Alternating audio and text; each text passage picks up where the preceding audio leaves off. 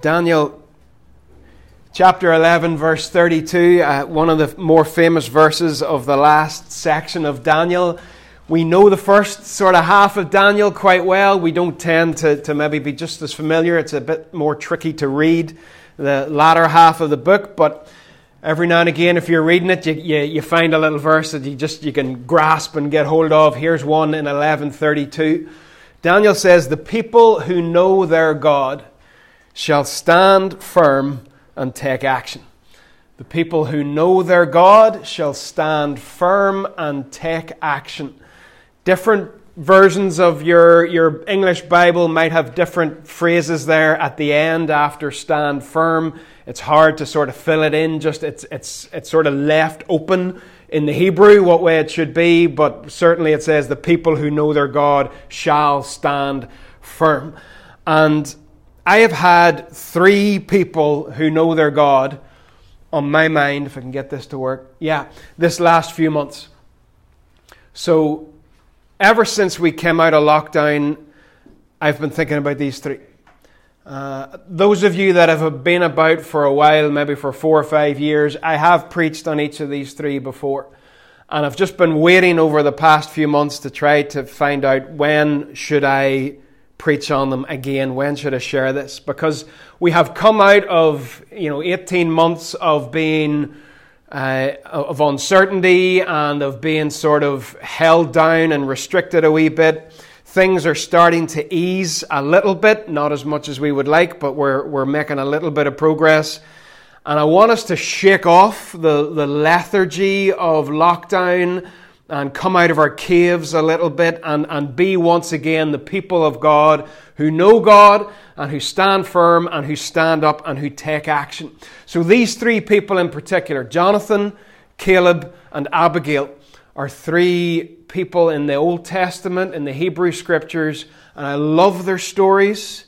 Their stories are short. Each of them only really, you know, step onto the pages of our Bibles for a short time and then step off again. But the impact that they have is huge. The attitude that they have is class. They will not just sit back. They will not quit. They will not be bowled over. They will not be complacent or mediocre. They are wholehearted people who take a stand because they know the character of God. So I want to look at the three of them, one this morning, and then over the next couple of weeks we will, we will do the other two. So go to 1 Samuel, please, chapter 13. 1 Samuel 13. I absolutely adore this little story. 1 Samuel 13, we'll get the, the background, and then into chapter 14, we'll sort of get the story itself. So, what we've got is a clicker that won't work. Oh, where we're going now. Yeah. 1 Samuel 13 gives us a, a, bit of a glimpse into the state of God's people. Now, this is, this is before the cross. This is Israel. This is the Old Testament. But I think we can sort of lift some of the things that they are experiencing and apply them to God's people throughout the ages. They've got an enemy, the Philistines, and the picture is pretty bleak. We start off in, in verse 5 of chapter 13. The Philistines assembled to fight Israel with 3,000 chariots, 6,000 charioteers, and soldiers as numerous as the sand and on the seashore. Okay, that's obviously a very intimidating threat. They went up and they camped at Michmash, east of Beth Aven. When the Israelites saw that their situation was critical and that their army was hard pressed, they hid in caves and thickets among the rocks and in pits and cisterns. You've got God's people facing this threat and they are hiding. Hiding in hedges, hiding in holes in the ground, hiding in caves. They're not visible, they're not seen, they're not active. They've looked at the enemy and they have decided to retreat and to hide. Some Hebrews even crossed the Jordan to the land of Gad and Gilead. That is Philistine territory. We read later on in chapter 14 that some of God's people have defected, deserted. They've got so discouraged by what they are facing the enemy force against them that they have actually jumped ship and they've moved over to the side of the enemy. Saul is at Gilgal, all the troops are with him, quaking with fear. They're hiding, they're deserting, and they are fearful. Now, the Philistines, I think, can represent basically the darkness that is out there that opposes humanity, that opposes people made in God's image, that opposes the church. An intimidating threat that takes many, many different forms. Daniel shared a week or two ago about the, the sort of blast of information that we live in, where we're constantly exposed to bad news, and whenever you look at it too much, you could very easily sort of take on this attitude that God's people had in this story of just retreating back and thinking, I can't do anything about the culture that we're living in. It is what it is, and there's no point in even trying to effect change on any level because the enemy force is too strong and too great. But God's people are not called to hide. We're not called to caves. We're not called to have a faith that is only exhibited on a Sunday morning for an hour and maybe once or twice during the week. We are called to be in the heart of society, to be in the marketplace, to be in business, to be in education, to be right out there, rubbed in to the fabric of society, not to be hiding if we are to effect change. We read a little bit further on in chapter 13, towards the end of the chapter, in verses 19 and 20, and see that the Philistines have got a monopoly on iron. Not a blacksmith could be found in the whole land of Israel. Nobody to make weapons. Nobody to sharpen swords. Nobody to equip God's people for battle. To the point that if you wanted to sharpen your the tools that you used on the farm or in your workshop, you had to go to the Philistines with your tools to get them sharpened. There were no blacksmiths in Israel. So you have the people of God who have no weapons. In fact, there are two swords. Jonathan has a sword, and Saul, his father, has a sword. The entire army of Israel, God's people, are not equipped for battle. They do not have what they need to fight the enemy that they're facing. And it probably is, is a, an apt picture for some in the, in the church today who are not equipped. Ephesians tells us that, that the, the role of leadership and the role of apostles, prophets, uh, evangelists, pastors, teachers in the church, they are to equip the body of Christ for the work of ministry. They're not to exclusively do the work of ministry, there is to be an equipping of others putting swords into people's hands for battle. It's like the role of the blacksmith. And the sword throughout the Bible is frequently used as an illustration for God's word. And if we're going to battle against the culture and the darkness that we're in, we need to know truth. We need to know this. And it's not that we know this so that we can be smart and win an argument with somebody over coffee in the canteen at lunchtime. We need to know it that we can stand against the darkness of culture. The Bible is not there for you to win an argument against somebody at lunchtime. You need to be equipped because your struggle is not against the person in the canteen who is also made in the image of God. Our struggle is against rulers, authorities, powers of this dark world, spiritual forces of evil in the heavenly realms, who feed culture with lies and distortions and confusion. And if God's people are to fight against that army of confusion and distortions and untruths, we need to know truth. There have to be blacksmiths in the church who will put the sword into the hands of people so that they know the truth of God's Word and how to live for Him.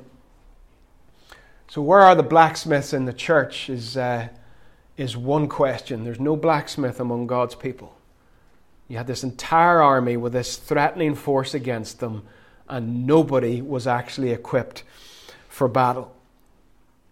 Now, into chapter 14, we'll get really into the, into the meat of this. Chapter 14, let's see where Saul is. Saul's the king that the people had asked for that was anointed by the prophet Samuel. Saul, while this Philistine force is amassed against his people, Saul was staying on the outskirts of Gibeah under a pomegranate tree in Migron. Now, don't be too harsh on Saul as if he was just sitting, you know, faffing around under the tree because he'd nothing better to do. People in those days would have set up a court with officials and with uh, a priest at a prominent landmark like a large tree. You'll read about this several times in the, in the Old Testament where they meet under a tree. They're, they do not have buildings, they don't have permanent structures, so they, they have these landmarks where they would gather. And with him at that tree were about 600 men, among whom was Ahijah, who was wearing an ephod. He was a son of Ichabod's brother Ahitub, son of Phinehas, the son of Eli, the Lord's priest in Shiloh.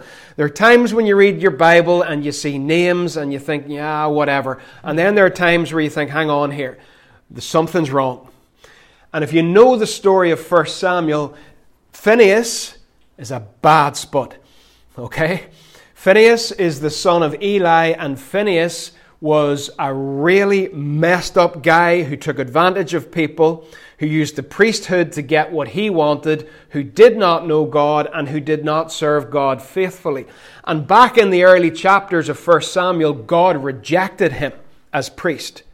And he rejected the family of Eli as priests. Basically said, You do not any longer represent me.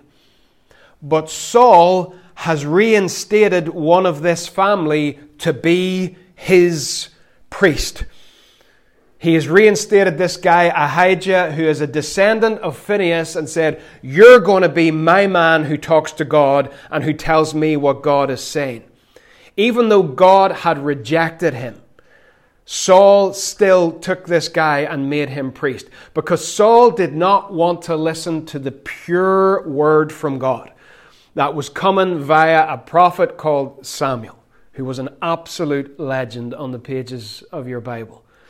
Saul heard, or Samuel heard God from a young age, called by God, faithful to what God told him to do and the message he was supposed to bring. And Saul did not want to listen to it. So Saul rejects Samuel he pushes the true word of God aside and he puts a puppet in place who will tell him what he wants to hear. Now, that is easier to do than we might think.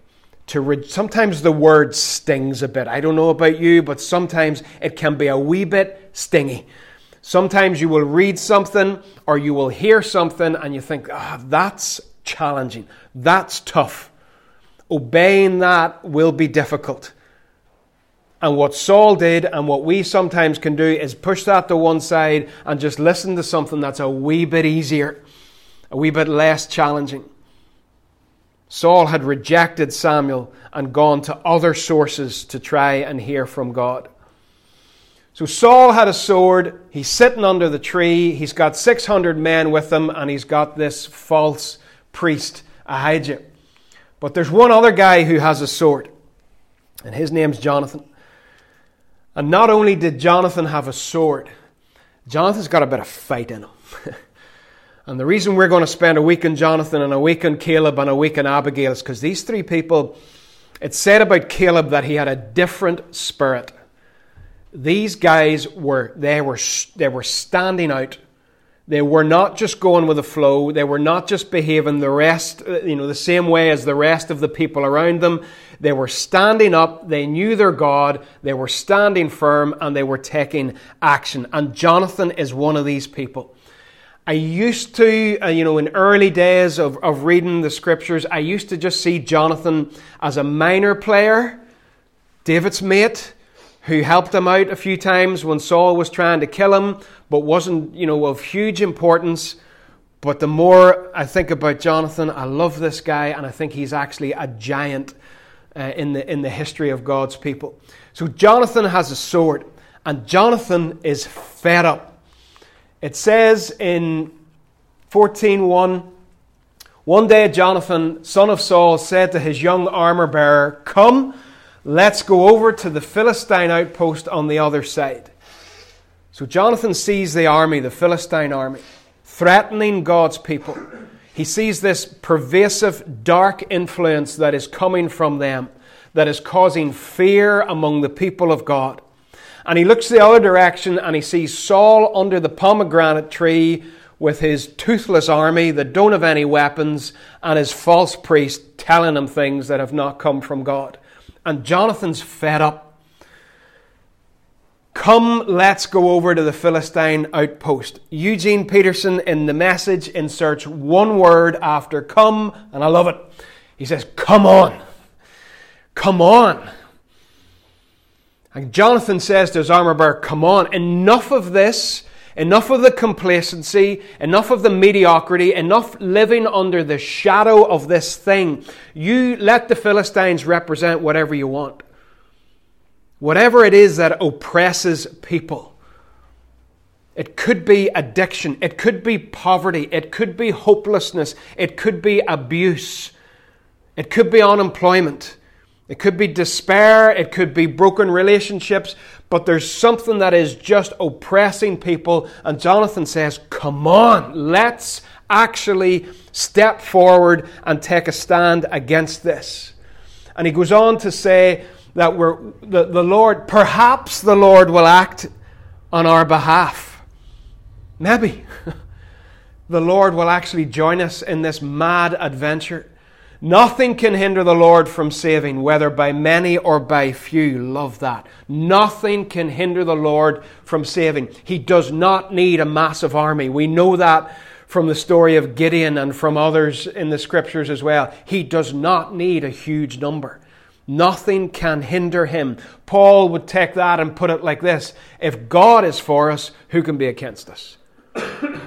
who can stop this thing that God is doing? In, in Acts, I think it's chapter 5, one of the, one of the leaders in the Pharisees says about you know Peter and I think it's Peter and John or Peter and James I can't remember but they've been taken captive and one of the leaders says listen if God's in this you're not stopping it if God's not in it it'll fade out but if God's in it, no one's going to be able to stop it. And Jonathan has that attitude. If God's with us in this, who can be against us? And he did not have a word from God. I want you to get this because I think this sometimes can cause us to hesitate for a long time. There's something that's on our hearts, there's something that is grieving us, and we're waiting for a word from God. Jonathan didn't have it. Jonathan just looked at the situation and he said, This is not right. And I'm going to step out and do something about it. He did not have a prophet come and tell him to go. It's good when that happens. He did not have a dream or a vision or see an angel or hear a voice. He just looked at the situation, and I think we need to do this.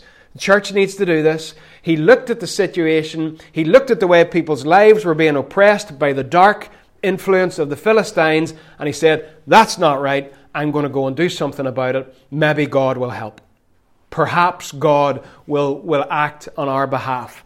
Be careful. I, you know, I say this you know, cautiously because I don't want people to be reckless, but be careful that you don't spend vast amounts of time waiting for some huge sign to tell you to do something that's already in your heart that's already grieving you and causing the spirit within you to grieve. You might look at young people or old people or single people or, or lonely people or whatever, you know, something that, that grieves you.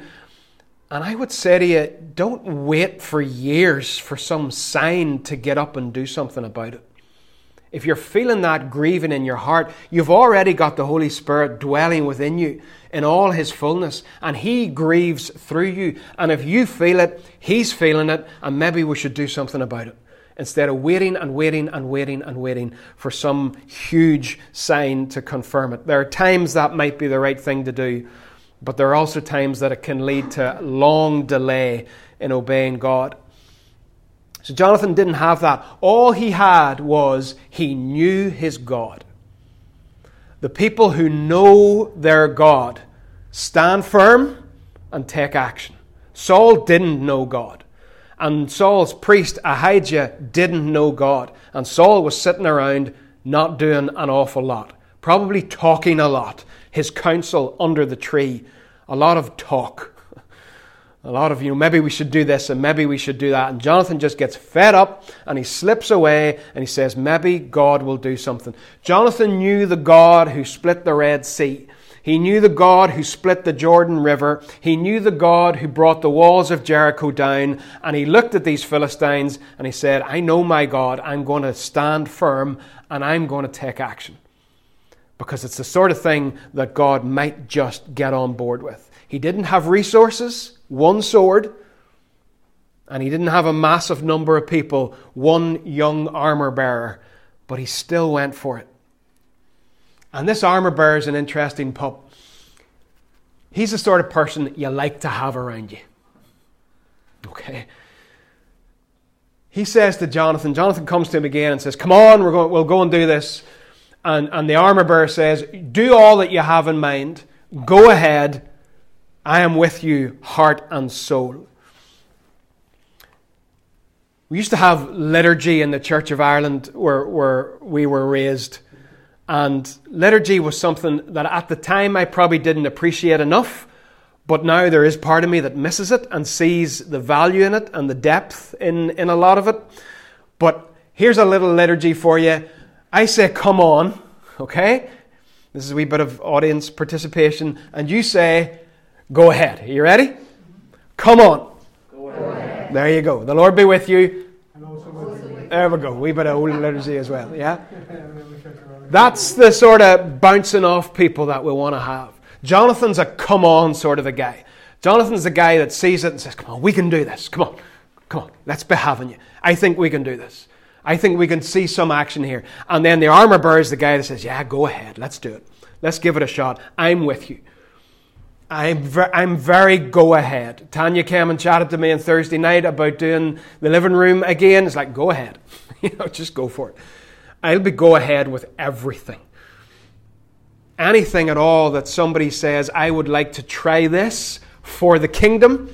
I'd like to try this to see people no longer live under Philistine darkness and oppression. The answer will always be the same go ahead. You know, the amount of funds available might be limited, but there'll always be, yeah, go ahead, I'm with you. What if it fails? What if it fails? Who cares? Give it a shot. Don't live in fear of failure. Permission to fail. Permission to try and fail. That's grand. Better than not trying at all. Go ahead. And I think the armor bearer, this guy that if you can picture Jonathan and this guy beside him, the armor bearer, you know, on this occasion he didn't have a lot to do. There was only one sword. Uh, but he, he normally would carry the stuff. He would be beside you on the front line of the battle. He would encourage you, as this guy did. You can do this. What do you need? Do you need a sword? Do you need a spear? What, you know, what is it at this particular time that I, can, that I can give you? And he's a brilliant picture of the Holy Spirit. Because in, in, in John, whenever Jesus describes the Holy Spirit in the life of the church and the life of Christians, he uses a word paraclete, that means the one called alongside to help. And that's what this armor bearer is like. He's with you. He's not back home barking out orders while you go to the front line on your own. He's with you.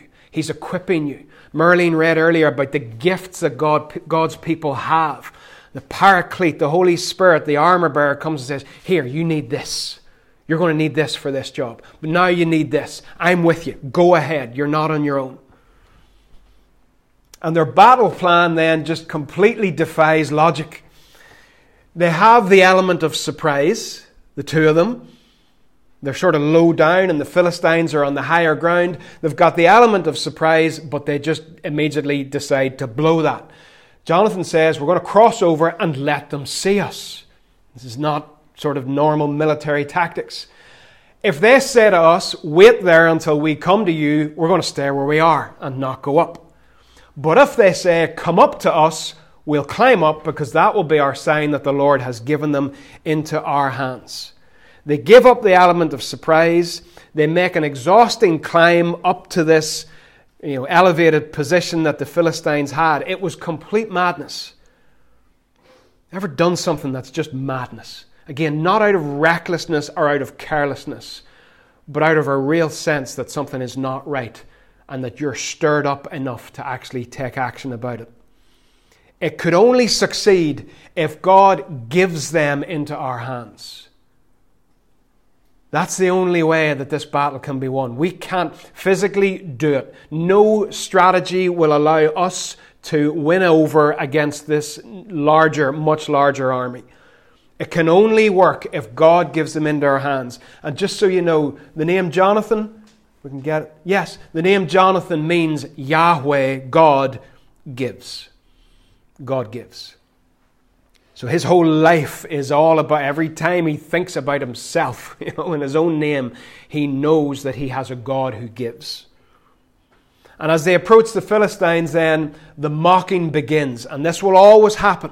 If you try to do anything in the kingdom of God, you will be mocked. Always. You will have people, you will have armor bearers, hopefully this place is full of them, who will get round you and get behind you and say, Yeah, go ahead. And not only say, Go ahead, but on Friday night say, I'm with you, I'm going to be there. But you'll have people who mock you. And the Philistines, as soon as they see Jonathan and the armor bearer, they say, Look, the Hebrews are crawling out of the holes they were hiding in. Come up to us and we'll teach you a lesson. Mockery. You can't do it. You're not going to amount to anything. You don't have the resources. You don't have the skills. You don't have the training. You are small and you are weak and you're insignificant. You cannot pick a fight against an enemy this big. The mockery. It's the same thing happened with Nehemiah, whenever Nehemiah went to rebuild the walls, the mockery came, and they came and said to him, Your wall, Nehemiah, if a fox ran along the top of your wall, it would fall over. Your wall's useless. You'll always have those voices that will come in and say, It can't be done, you can't do it, maybe somebody else could. And, and they try to threaten and mock to the point that you back down and you go back to the hole you were hiding in and you don't do the thing that God has stirred you up to do whenever the fight happens, there's, there's, there's 20 men, we'll get to it, but tw- 20 men are killed in an area of about half an acre. Now, you might remember, you might not, back to the first or one of the first slides, the number of Philistine men was actually innumerable. there were so many of them that couldn't be counted. So who cares about 20?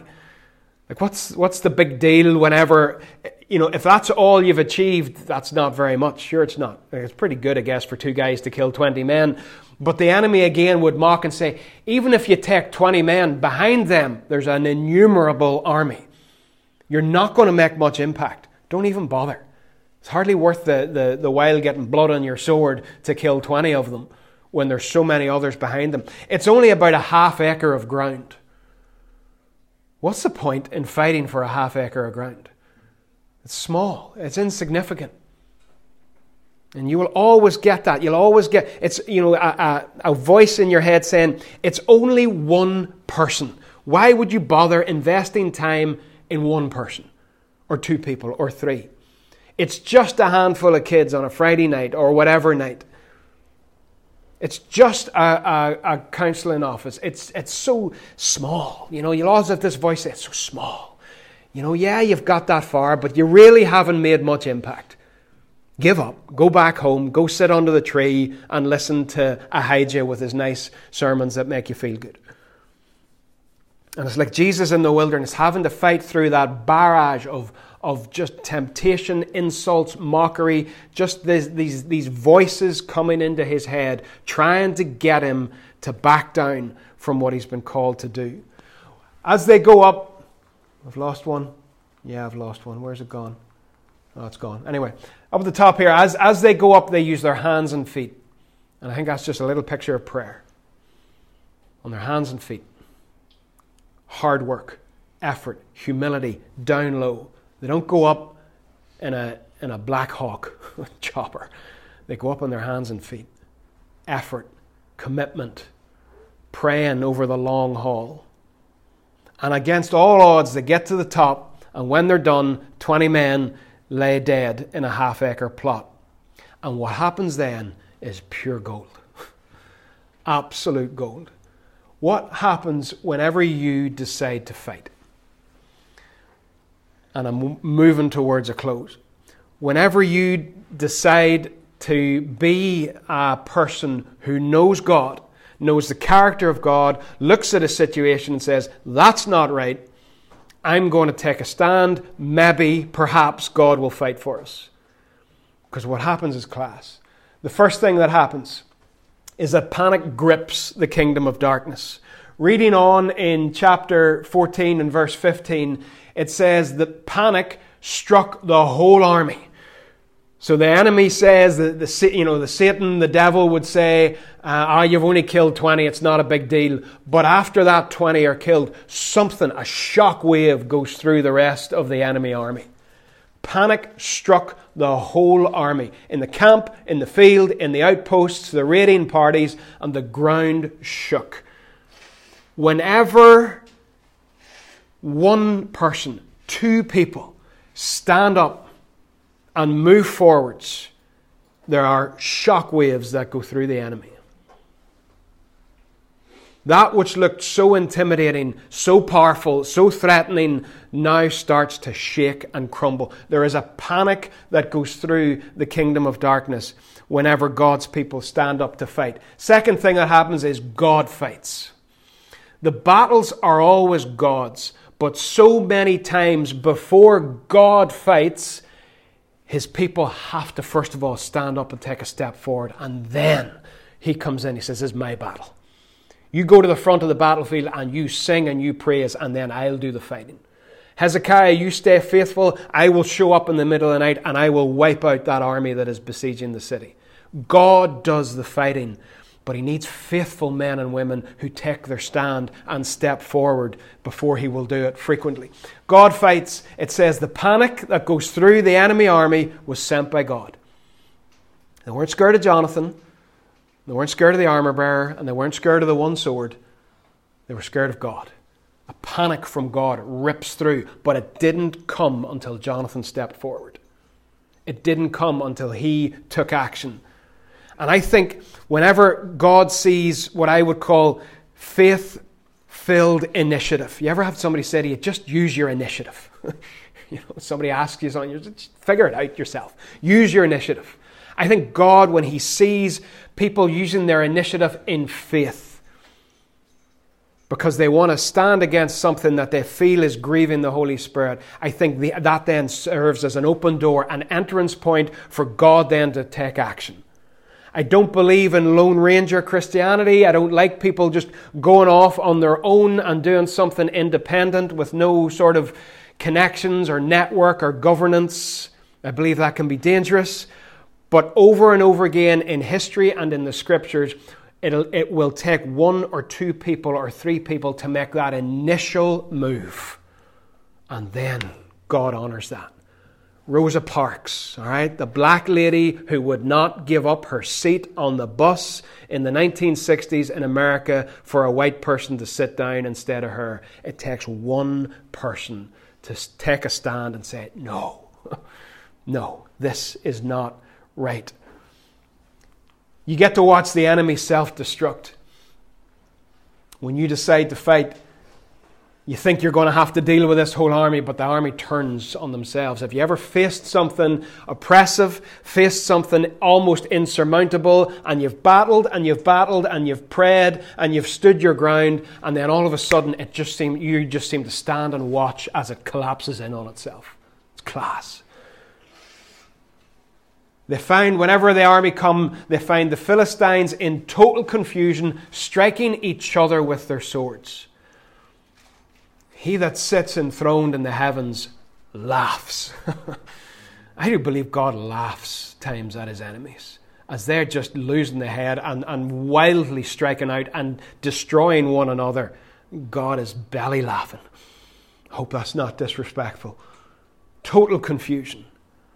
You get to watch the enemy. And you know what? This is the when you when you read chapter 13 and 14, this is the funny bit. This is the moment when you suddenly realize, ah, that's why God let all the Philistines have all the iron and all the swords and all the blacksmiths. you know, you want all the swords, you just take them. Believe me, you're going to need them when you turn on each other. The Israelites didn't have them. They didn't. All they needed was one. They just needed the one that Jonathan had. God is happy enough. Sometimes, again, it looks, you look at, the, at what the enemy's doing. I'm sure God's people looked at the Philistines and saw them gathering up all this stuff and thought, this is awful. They're going to absolutely annihilate us. And God's sitting saying, no, no, no, no. You just wait and see what they're going to do with all those weapons. Another thing that happens is Satan loses his power over people. It's lovely to read in verse 21 the Hebrews that we read about earlier who had been with the Philistines and gone over to their camp, they now go back over to the Israelites. So I would put this the de churched return. The ones who were part of God's people, but had got so discouraged, had got discouraged with Saul's leadership and Ahijah's priesthood, and had left and gone over to the enemy, they now come back whenever people see a bit of fight in the church and see God's people actually standing up, they'll say, I want to be part of that. I'm actually going to go back. I'm going to be part of that. Not only do the de churched return, but the ones who were hiding, the Israelites who had hidden in the hill country in verse 22, they came out of their hiding places. The Christians who never did anything, the Christians who just who sort of played it safe and stayed in the cave and, and never, you know, sort of stepped to the, to the front line a wee bit, they see Jonathan and they're like, I want a part of that. I can do that. And the, not only do the, do the de-churched return, but the church itself rises up. And those who instinctively sort of hold back now step forward because they've seen somebody take a stand. They've seen Jonathan pick a fight and the last thing that happens, and here I'm going beyond what, what is recorded in Samuel, tomorrow's leaders are born. This is where the imagination starts to, to run a wee bit because I, I picture after the battle, uh, a couple of boyos from the Israelite army go back home to, to daddy's house for, for a break, for furlough from the army or whatever, and they're, they're at dinner one night, these guys. Um, big dinner table because this, this man has eight sons. And they're sitting around the dinner table, and these older sons who have come back from the battlefield are telling the story of what happened. Everybody's sort of feeding and telling stories, big family meal. And they're saying about Jonathan and about the armor bearer, and they're, they're relaying this whole story. And, and I picture the movie scene as usual, and I can see the camera sort of panning round and going into the, the youngest one at the far end of the table, the runt, okay? The overlooked shepherd boy at the far end of the table. And his eyes are sparkling as he, every, every a wee boy when you're telling him a really class story and he just goes silent and just soak it all in and the eyes widen and widen and they just, just sit there. They don't comment, they just listen.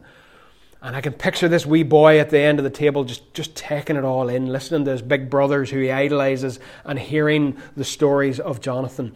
And I picture the wee boy at the table saying, I'm going to do that. I'm going to do that. And the wee boy at the table, of course, in my imagination is David. And three chapters later, he takes down Goliath. And I'm going to say, I don't think he would have done it if he hadn't heard about Jonathan.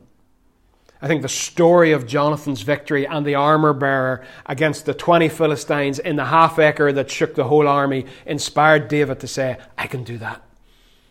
And he takes down Goliath, and despite his failings, becomes Israel's greatest king before King Jesus.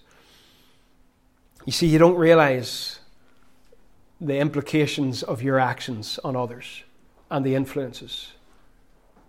You stand up and you pick a fight, and suddenly others come along and say, I'm with you.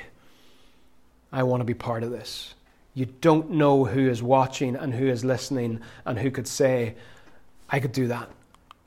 What's your half acre? What's your wee plot? Might be one person. You know, it could be your family, your half acre, your little patch, could be your neighbours. It could be a children's ministry, a young person's ministry, it could be your kitchen table, it could be a pool table. It could be a counseling center, a sports ministry. It could be preaching and teaching. It could be leading worship. It could be organizing and administrating a housing estate, a town, a council. And you look at it and you just say, that's not right. And I want to do something about it. And there are half acre fights that need to be picked in every community and in every town, including this one. And you may think you've no power to do it. But if God be for us, who can be against us? Maybe God will fight for us, go ahead of us. And who are you? Are you the blacksmith? Are you the guy who equips people, puts weapons in their hands, teaches them, trains them, disciples, mentors? That happens on a Thursday night at the meal. The meal's not just about getting a convenient meal and having a night off, cooking and cleaning dishes. Discipleship takes place, mentoring takes place, encouragement takes place. The blacksmiths are needed to put weapons into people's hands? Are you a Jonathan? Are you the one who says, Come on, who sees what needs to be done and says, Come on? Or are you the armor bearer who hears that and says, Yeah, go ahead, I'm with you? We need all sorts in the body of Christ. So the people that know their God shall stand firm and take action. Let's be those people. Two more of them coming up Caleb next week, Abigail the week after. Let's sing, yeah?